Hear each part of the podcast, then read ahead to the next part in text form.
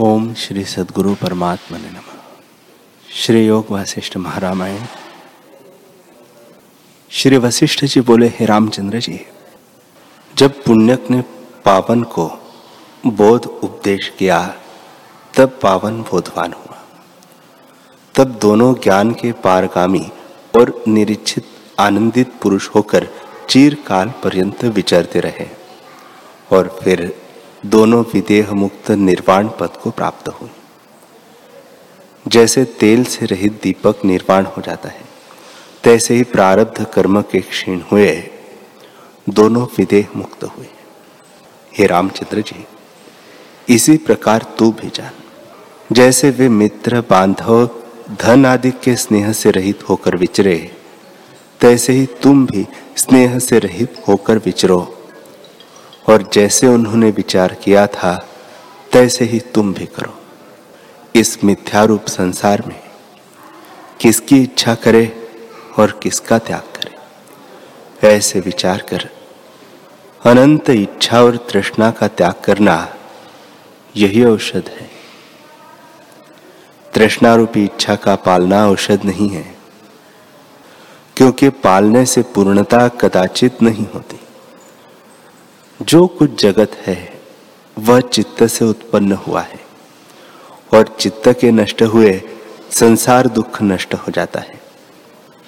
जैसे काष्ठ के पाने से अग्नि बढ़ता जाता है और काष्ठ से रहित शांत हो जाता है, तैसे चित्त की चिंतना से जगत विस्तार पाता है और चिंतना से रहित शांत हो जाता है। हे रामचंद्र जी, ध्येय वासनावान त्यागी रूप रथ पर आरूढ़ होकर रहो। करुणा, दया और उदार संयुक्त होकर लोगों में विचरो और इष्ट अनिष्ट में राग द्वेष से रहित हो। यह ब्रह्म स्थिति मैंने तुमसे कही। निष्काम, निर्दोष और स्वस्थ रूप को पाकर फिर मोह को नहीं प्राप्त होता। परम आकाश ही इसका हृदय मात्र विवेक है और बुद्धि इसकी सखी है। जिसके निकट विवेक और बुद्धि है, वे परम व्यवहार करते भी संकट को नहीं प्राप्त होते। इससे तुम परम विवेक और बुद्धि का संग लेकर जगत में विचरोगे, तब संकट और दुख से मोहित न होंगे। नाना प्रकार के दुख, संकट, स्नेह आदि विकार रूप जो समुद्र है, उसके तरने के निमित्त एक अपना धैर्य रूपी बेड़ा है और कोई उपाय नहीं। सो धैर्य क्या है? दृश्य जगत से वैराग्य और सच्छास्त्र का विचार, इन श्रेष्ठ गुणों के अभ्यास से आत्मपद की प्राप्ति होती है। वह आत्मपद त्रिलोकी के ऐश्वर्य रूपी रत्नों का भंडार है, जो त्रिलोकी के ऐश्वर्य से भी प्राप्त नहीं होता। वह वैराग्य, विचार, अभ्यास और चित्त के स्थिर करने से होता है। जब तक मनुष्य जगत कोश में उपजता है और मन तृष्णारूपी ताप से रहित नहीं होता, तब तक कष्ट है।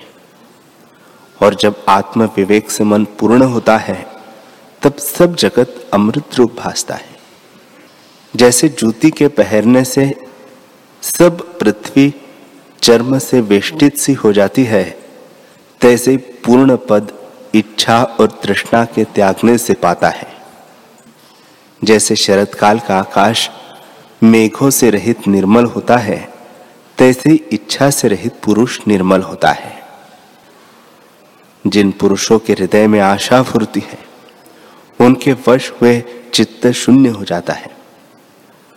और जैसे अगस्त्य मुनि ने समुद्र को पान किया था, तब समुद्र जल से रहित हो गया था, तैसे ही आत्मजल से रहित समुद्रवत चित्त शून्य हो जाता है। जिस पुरुष के चित्त रूपी वृक्ष में तृष्णा रूपी चंचल मरकटी रहती है, उसको वह स्थिर होने नहीं देती और सदा क्षोभायमान होती है। और जिसका चित्त तृष्णा से रहित है, उस पुरुष को तीनों जगत कमल की कली के समान हो जाते हैं। योजनों के समूह कोपदवत सुगम हो जाते हैं और महाकल्प अर्ध निमेशवत हो जाता है। हे रामचंद्र जी, चंद्रमा और हिमालय पर्वत भी ऐसा शीतल नहीं, और केले का वृक्ष और चंदन भी ऐसा शीतल नहीं जैसा शीतल चित्त तृष्णा से रहित हो जाता है। पूर्णमासी का चंद्रमा और क्षीर समुद्र भी ऐसा सुंदर नहीं, और लक्ष्मी का मुख भी ऐसा नहीं जैसा इच्छा से रहित मन शोभायमान हो जाता है। जैसे चंद्रमा की प्रभा को मेघ ढांप लेते हैं और शुद्ध स्थानों को अपवित्र लेपन मलिन करता है, तैसे ही अहंता रूप पिशाचनी पुरुषों को मलिन करती है। चित्तरूपी वृक्ष के बड़े बड़े टास दिशा विदिशा में फैल रहे हैं, सो आशा रूप है। जब विवेक रूपी कुल्हाड़े से उनको काटेंगे तब अचित पद की प्राप्ति होगी, और तभी एक स्थान रूपी चित्त रहेगा। अविवेक और अधैर्य तृष्णा शाखा संयुक्त है, उनकी अनेक शाखा फिर होंगी, इसलिए आत्मधैर्य को धरो, तभी चित्त की वृद्धि न हो। उत्तम धैर्य करके जब चित्त नष्ट हो जाएगा तब अविनाशी पद प्राप्त होगा। हे रामचंद्र जी, उत्तम हृदय क्षेत्र में जब चित्त की स्थिति होती है तब आशा रूपी दृश्य नहीं उपजने देती, केवल ब्रह्मरूप शेष रहता है। तब तुम्हारा चित्त वृत्ति से रहित अचित्त रूप होगा, तब मोक्ष रूप विस्तृत पद को प्राप्त होगा। चित्त रूपी उल्लूक पक्षी, उसकी स्त्री तृष्णा है। ऐसा पक्षी जहां विचरता है तहां अमंगल फैलाता है। जहां उल्लूक पक्षी विचरते हैं वहां उजाड़ होता है, और विवेक आदि जिससे रहित हो गए हैं, ऐसे चित्त की वृत्ति से तुम रहित हो रहे हो। ऐसे होकर विचरोगे तब अचिंत्य पद को प्राप्त होंगे। जैसी जैसी वृत्ति फुरती है तैसा ही तैसा रूप जीव का हो जाता है। इस कारण चित्त उपशम के निमित्त तुम वही वृत्ति धरो जिससे आत्मपद की प्राप्ति हो। हे महात्मा पुरुष,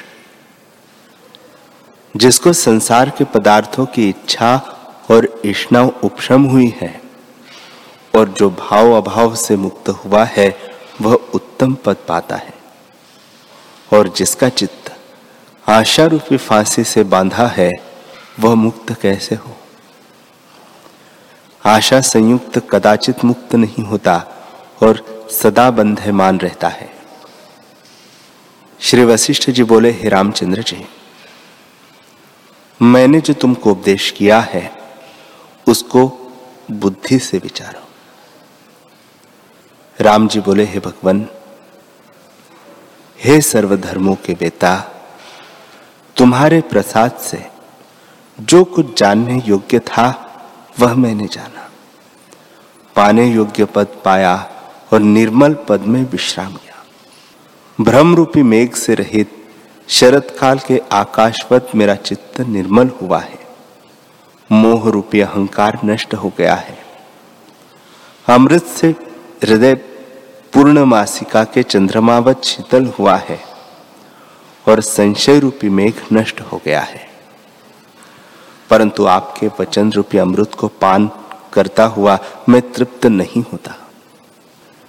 जिस प्रकार बलि को विज्ञान बुद्धि भेद प्राप्त हुआ है, बोध की वृद्धि के निमित्त वह मुझसे ज्यों का त्यों कहीं है।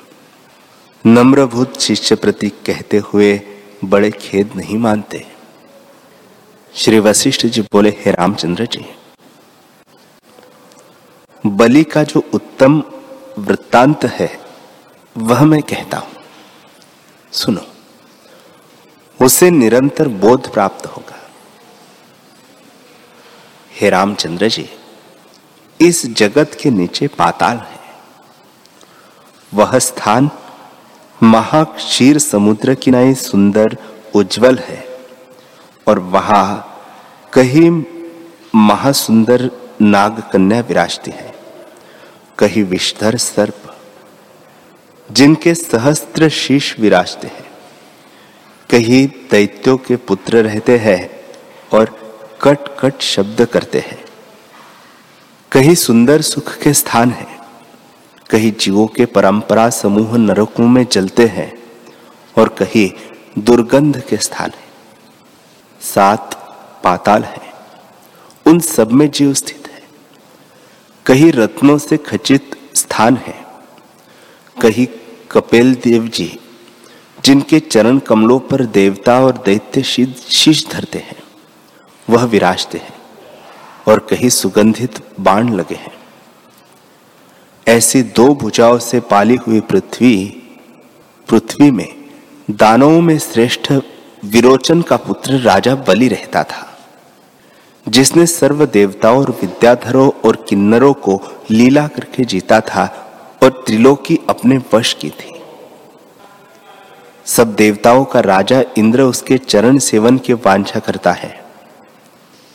त्रिलोकी में जो जाति जाति के रत्न हैं वे सब उसके विद्यमान रहते हैं और सब शरीरों की रक्षा करने और भावना के धर्मों के धरने वाले विष्णु देव उनके द्वारपाल हैं। ऐरावत हाथी जिसके गंडस्थल में जिसके गंडस्थल से मद झरता है उसकी वाणी सुन ऐसा भयवान होता है जैसे मोर की वाणी सुनकर सर्प भयवान होता है। उसका ऐसा तेज था जैसे सप्त समुद्रों का जल कुहीड़ शोष लेती है और जैसे प्रलय काल में द्वादश सूर्यों से समुद्र सूखने लगता है। उसने ऐसे यज्ञ करे जिसके क्षीर घृत की आहुति का धुआं मेघ बादल होकर पर्वतों पर विराजा, जिसकी दृढ़ दृष्टि देखकर कुलाचल पर्वत भी नम्रभूत होता था। जैसे फूलों से पूर्ण लता नमती है तैसे ही लीला करके उसने भुवनों को विस्तार सहित जीता और त्रिलोकी को जीतकर दस कोटि वर्ष पर्यंत राजा बलि का राज्य करता रहा। राजा बलि ने युगों के समूह व्यतीत हुए देखे थे और अनेक देवता और दैत्य भी उपजते मिटते अनेक बार देखे थे। त्रिलोकी के अनेक भोग भी उसने भोगे थे। निदान उसने उद्वेग पाकर सुमेरु के शिखर पर एक ऊंचे झरोखे में अकेले जा बैठा और संसार की स्थिति की चिंतना करने लगा कि इस बड़े चक्रवर्ती राज्य से मुझको क्या प्रयोजन है। यद्यपि त्रिलोकी का राज्य बड़ा है तो भी इसमें आश्चर्य क्या है। इसमें मैं चिरकाल भोग भोगता रहा हूं परंतु शांति न हुई। ये भोग उपज कर फिर नष्ट हो जाते हैं।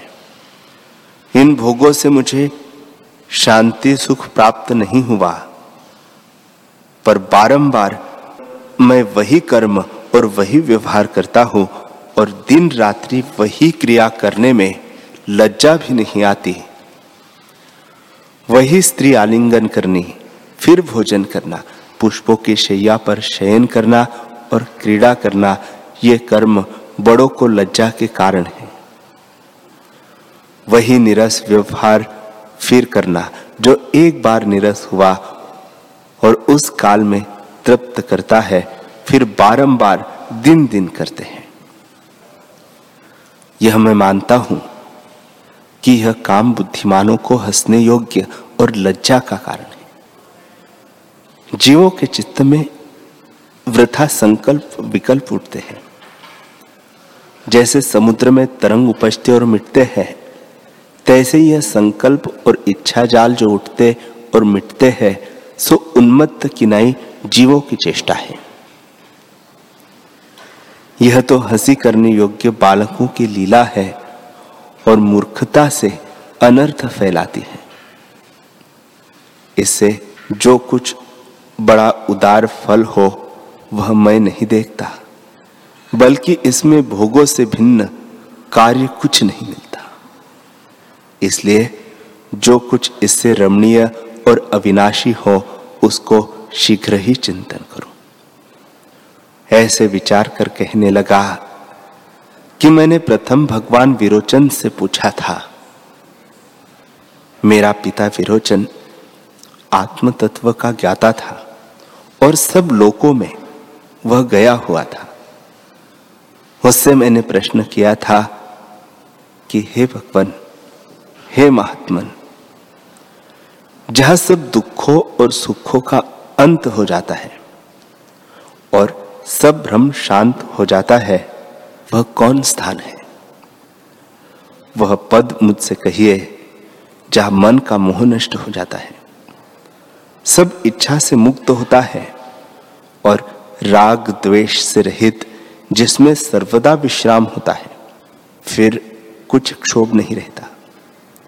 हे तात, वह कौन पद है जिसके पाने से और कुछ पाना नहीं रहता और जिसके देखने से और कुछ देखना नहीं रहता? यद्यपि जगत के अत्यंत भोग पदार्थ है तो भी सुखदायक नहीं भासती, क्योंकि क्षोभ करते हैं और उनसे योगीश्वरों के मन भी मोहित होकर गिर पड़ते हैं। हे तात, जो सुख सुंदर विस्तीर्ण आनंद है वह मुझसे कहिए, उसमें स्थित हुआ मैं सदा विश्राम पाऊंगा। विरोचन बोले, हे पुत्र, एक अति विस्तृत विस्तीर्ण विपुल देश है, उसमें अनेक सहस्त्र त्रिलोकियां भासती है। वहां समुद्र, जल धारा, पर्वत, वन, तीर्थ, नदियां, तालाब, पृथ्वी, आकाश, नंदनवन, पवन, अग्नि, चंद्रमा, सूर्यलोक, देश, देवता, दैत्य, यक्ष, राक्षस, कमलों की शोभा, काष्ठ, तृण, चर, अचर, दिशा, ऊर्ध्व, अधः, मध्य, प्रकाश, तम, अहम, विष्णु, इंद्र, रुद्र आदि नहीं है, केवल एक ही है जो महानता नाना प्रकार प्रकाश को धारने वाला है, सबका कर्ता, सर्वव्यापक है और सर्वरूप तृष्णिम भाव से स्थित है। उसने सब मंत्रियों सहित एक मंत्री संकल्प किया। वह मंत्री जो न बने उसको शीघ्र ही बना लेता है और जो बने उसको न बनाने को भी समर्थ है। वह आपसे कुछ नहीं भोगता और सब जानने को समर्थ है। केवल राजा के अर्थ वह सब कार्यों को करता है। यद्यपि वह आप यज्ञ है तो भी राजा के बल से, तनुता से ज्ञाता और कार्य करता है। यह सब कार्यों को करता है और उसका राजा एकता में केवल अपने आप में स्थित है। बलि ने पूछा, हे प्रभो, आधि व्याधि दुखों से रहित जो प्रकाशवान है वह देश कौन है? उसकी प्राप्ति किस साधन से होती है और आगे किसने पाया है? ऐसा मंत्री कौन है और वह महाबली राजा कौन है जो जगत जाल संयुक्त हमने भी नहीं जाना? हे देव, यह अपूर्व आख्यान तुमने कहा है जो आगे मैंने नहीं सुना था। मेरे हृदय आकाश में संशय रूपी बादल उदय हुआ है, सो वचन रूपी पवन से निवृत्त करो। विरोचन बोले, हे पुत्र, उस देश का मंत्री भगवान और अनेक कल्प के देवता और असुर गणों से वश नहीं होता। सहस्त्र नेत्र जो इंद्र है उसके वश भी नहीं होता। यम कुबेर उसे वश नहीं कर सकते और देवता और असुरों से भी जीता नहीं जाता। मुसल वज्र चक्र गदादि खड़ंग उस पर चलाए कुंठित हो जाते हैं, जैसे पाषाण पर चलाने से कमल कुंठित हो जाते हैं। वह मंत्री अस्त्र और शस्त्र से वश नहीं होता और बड़े युद्ध कर्म से भी नहीं पाया जाता। देवता और दैत्य सबको उसने वश किया है। विष्णु पर्यंत देवता और हिरण्यकश्यपु आदि असुर उसने डाल दिए हैं, जैसे प्रलय काल का पवन सुमेरु के कल्पवृक्ष को गिरा देता है। प्रमाद से इस त्रिलोकी को वश कर चक्रवर्ती राजावत वह स्थित है और सुर असुरों के समूह उससे भागते हैं। यद्यपि वह गुह्य और गुणहीन है, तो भी दुर्मति दुष्ट अहंकार और क्रोध उससे उदय होते हैं। देवता और दैत्य के समूह फिर फिर उपजते हैं, सो इसकी क्रीड़ा है। ऐसा मंत्रों से संयुक्त मंत्री है। हे पुत्र, जब उसके राजा को वश कीजिए तब उसके मंत्री को वश करना सुगम होता है। राजा को वश किए बिना मंत्री वश नहीं होता। कभी भीतर रहता है, कभी बाहर रहता बाहर जाता है। जिस काल में राजा की इच्छा होती है कि मंत्री अपने को जीते, तब यत्न बिना जीत लेता है। वह ऐसा बलि मल्ल है जिससे तीनों जगत उल्लास को प्राप्त हुए हैं। वह मंत्री मानो सूर्य है, जिसके उदय होने से त्रिलोकी रूपी कमलों की खानी विकास को प्राप्त होती है और जिसके लय होने से जगत रूपी कमल लय हो जाते हैं। हे पुत्र, यदि उसके जीतने की तुमको शक्ति है तब तो तू पराक्रमवान है, और यदि मोह से रहित एकत्र बुद्धि हो, उनमें से एक को जीत सकेगा, तब तू धैर्यवान है और तेरी सुंदर वृत्ति है। क्योंकि जो से नहीं जीता उस पर भी जीता जाता है, और जो उसको नहीं जीता पर और सब लोग जीते हैं तो भी जीते अजीते हो जाएंगे। इसी कारण जो तू अनंत सुख चाहता है, तो जो नित्य अविनाशी है, उसके जीतने के निमित्त यत्न से स्थित हो और बड़े कष्ट और चेष्टा करके भी उसको वश कर। देवता दैत्य यक्ष मनुष्य महासर्प और किन्नरों से संयुक्त अति बली है, तो भी सब ओर से यत्न करने से वश होता है। इससे उसको वश कर। बलि ने पूछा, हे भगवान, किस उपाय से वह जीता जाता है और ऐसा महावीर्यवान मंत्री कौन है और राजा कौन है? यह वृत्तांत सब मुझको शीघ्र ही कहो। विरोचन बोले, हे पुत्र, स्थित हुआ भी त्यागने योग्य है। ऐसा मंत्री जिस उपाय से जीतिए सो भली प्रकार कहता हूं, सुन। उस युक्ति के ग्रहण करने से शीघ्र ही वश होता है। युक्ति बिना नाश नहीं होता। जैसे बालक को युक्ति से वश करते हैं, तैसे ही जो पुरुष युक्ति से उस मंत्री को वश करता है, उसको राजा का दर्शन होता है और उससे परम पद पाता है। जब राजा का दर्शन होता है, तब मंत्री वश हो जाता है, और उस मंत्री के वश करने से फिर राजा का दर्शन होता है। जब तक राजा को न देखा, तब तक मंत्री वश नहीं होता, और जब तक मंत्री को वश नहीं किया तब तक राजा का दर्शन नहीं होता।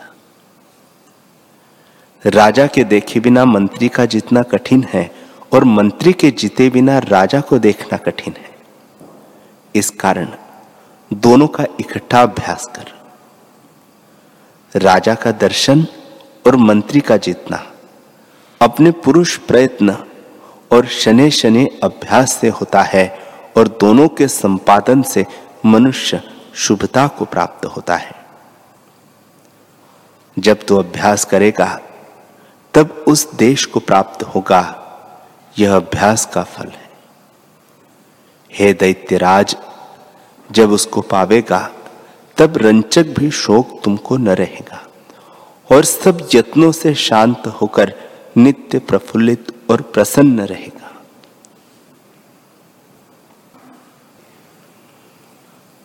हरि ओम,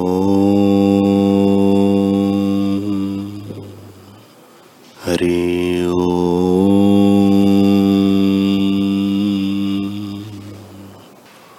ओम सहना भवतु, सहनौ भुनक्तु, सह वीर्यं करवावहै, तेजस्विनावधीतमस्तु, मा विद्विषावहै। ओम शांति शांति शांति। श्री सद्गुरुदेव भगवान की जय।